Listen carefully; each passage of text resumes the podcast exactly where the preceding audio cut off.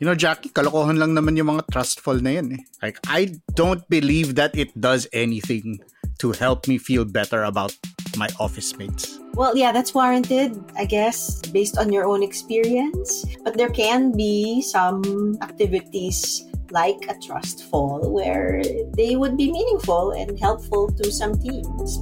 We've seen some of that. Kailangan mo ba ng mas makabuluhang chismisan sa pantry? Listen to more conversations about work, both hot takes and thoughtful takes, with me, Carl Javier, and Jackie Caniza on The Imaginable Workplace. Check it out on Spotify and wherever else you listen to podcasts.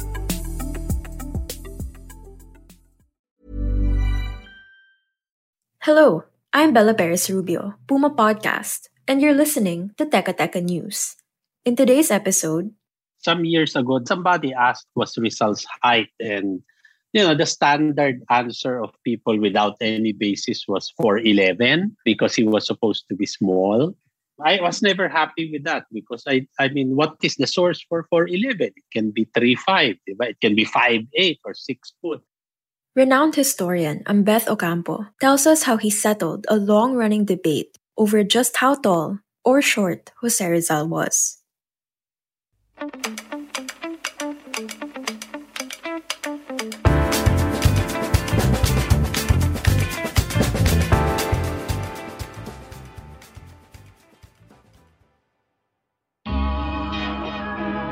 of us were taught that our national hero stood at just below 5 feet.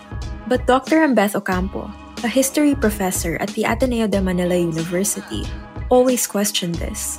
In fact, Ambeth says there was evidence unearthed decades ago that showed Rizal was at least 3 inches taller. So the way that I did it, and that's amazing that nobody seems to have done it before, was to go over Rizal's clothing. Actually, in the 50s, there was a bodybuilder who had actually measured Rizal's clothing in Fort Santiago. His name was Angel Anden. Uh, he was the first one to say that based on the clothing, he was probably 5'2. But Andan's primary concern wasn't Rizal's height, it was his overall physique. Angel Anden sort of concluded that if you had seen him, Rizal, physically based on the measurements, Rizal had a perfect V-shaped back. And anyone who goes to the gym knows that you are never born with a perfect V-shaped back. You know, you you work very hard to get it. So what came out here was that Mr. Anden was uh, also looked at. Fort Santiago used to have, I don't know if it's still there, used to have Rizal's uh, weights because he was a bodybuilder. He weighed the weights, and based on the estimated height, his conclusion was that Rizal was lifting weights that were too heavy for him. And although Ambeth measured the same clothes of Rizal and arrived at the same conclusion that he was 5 foot 2, for many years he struggled to convince everyone else.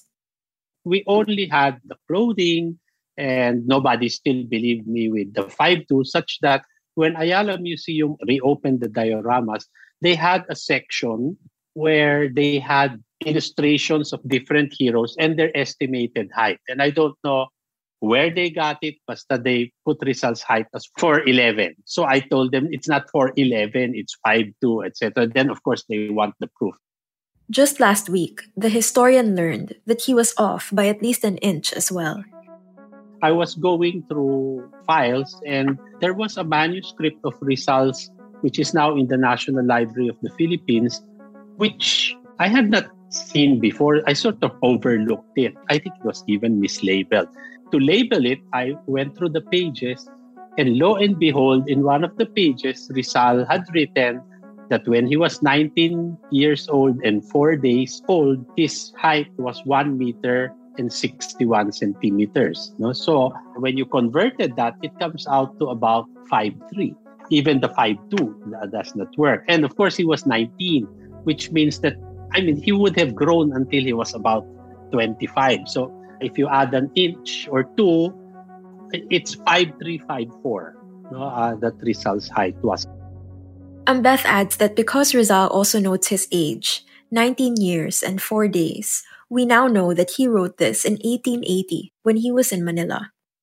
this was done after his 19th birthday. So, I mean, this is a time, I guess, that you want to look at your height and he listed it down. Now, of course, while this should be the definitive height at age 19 and four days, of course, when he grew older, he, he probably grew an inch or two more. It's definitive for, for that time that he measured himself. So the other questions, which are valid questions, are did Rizal measure himself correctly? Or was Rizal actually smaller but he wanted to be taller, so he lied in the notebook? So these are other questions. But as far as we are concerned, we go by what we go by what he says at the moment. We'll pause for a quick break, but when we return, we ask, why do these discoveries still matter?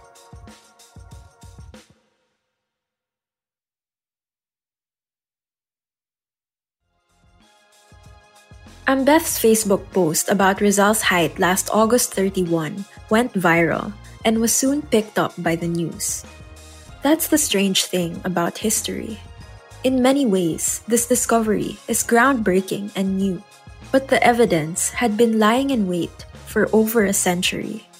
In the National Library, it was just listed as a notebook, Rizal's notebook. And that's why I had to refile because the National Library finding guide is usually based on the covers, probably in before the war. Somebody just put, you know, a notebook of Rizal. But there's no added information there. So each manuscript that I'm refiling, I sort of try to figure out, you know, go through it one by one to see what year was this written? Where was this written? So in my files, I'm now arranging it chronologically. Again, you might ask, What's the big deal? Does this change the way we see Rizal? And of course, people say, you know, this is trivial material. I mean, who cares? No, I mean, so there there have been people who five three, five two. He might have been three feet for all we care, but he was still a giant in terms of our history. But more than just random pieces of trivia, Ambeth says discoveries like this one remind us that there's always more to learn when it comes to our national hero. It's that curiosity. We want to find out more about this man who we are all taught from childhood to be the father of the country. And, and I'd like to think that in order for Rizal to be more relatable to a new generation, that while we look at him as a static figure in a monument made of bronze or marble, that we make him flesh and blood again. That we see him as a person and it is because when you see him as a person, then you appreciate why he became a hero. And more importantly, why you too can be a hero. In fact, even as he continues to cement himself as the foremost authority on Rizal, Ambeth says he often thinks about what he still doesn't know about our national hero. And so, in the back of my mind, I'm always wondering what are these things that Rizal left out? Or what are the things that we will still find? That notebook with the height. I saw it before, but I, I didn't notice it. I don't know if people have seen it or, you know, people are reading, but and at the time they did not think it was important. You know, so this continuing reevaluation of Rizal, it happens with me because I read him and I reread him all the time. I mean, every semester that I teach, Ambeth's boundless curiosity has often led him to make discoveries that are less flattering than this recent one about Rizal's height. A photograph of Rizal's skull, taken after his body was excavated, led a dentist to conclude that Rizal may have needed braces because his jaw protruded. This was confirmed by Ambeth when he found two photos of Rizal that showed off his prominent chin when he would pose, he would pose in such a way that it would downplay his ah. prominent chin. So we know how, how vain he was. I mean, in the age before pads, no, his left shoulder was lower than his right shoulder. So Rizal used to wear pads so that when he wore a coat, his shoulders would be symmetric. Another dentist even told the historian that Rizal had poor flossing habits and probably had bad breath. Ambeth says he copped some flack for these when he was trying to write about Rizal. A generation before me, that's why when I started writing, many old people were were sort of upset kasi, ay nako, sinisiraan ni Ambeth Ocampo si Rizal. That's not true. I mean, the, the way that I treat Rizal is the way that I would treat my own grandfather. So, warts and all, or whatever he's, he is, no, he had bad breath. His shirt, his left shoulder was lower than the right. He was five foot three. That doesn't matter to me. But Ambeth Ocampo has undoubtedly changed the way Filipinos are taught about Rizal today. It is in Rizal's humanity that we see the secret of his greatness. That in the past, kasi because the emphasis was always Rizal is great, I'm not. I'm a weaker person. But when you see Rizal human, then I'd like to think it inspires you to say that I too can be like him. And that was today's episode of Teka Teka. Again, I'm Bella Perez Rubio. This episode was produced by Kat Ventura and edited by Presh Capistrano. If you liked today's episode, share it with a friend or two, and follow Teka Teka and Puma Podcast wherever you get your podcasts. We're excited to build our community with you, and it looks like we'll be able to meet for events real soon. So if you want to stay in the loop, please go to pumapodcast.com and subscribe to our newsletter. Thanks for listening.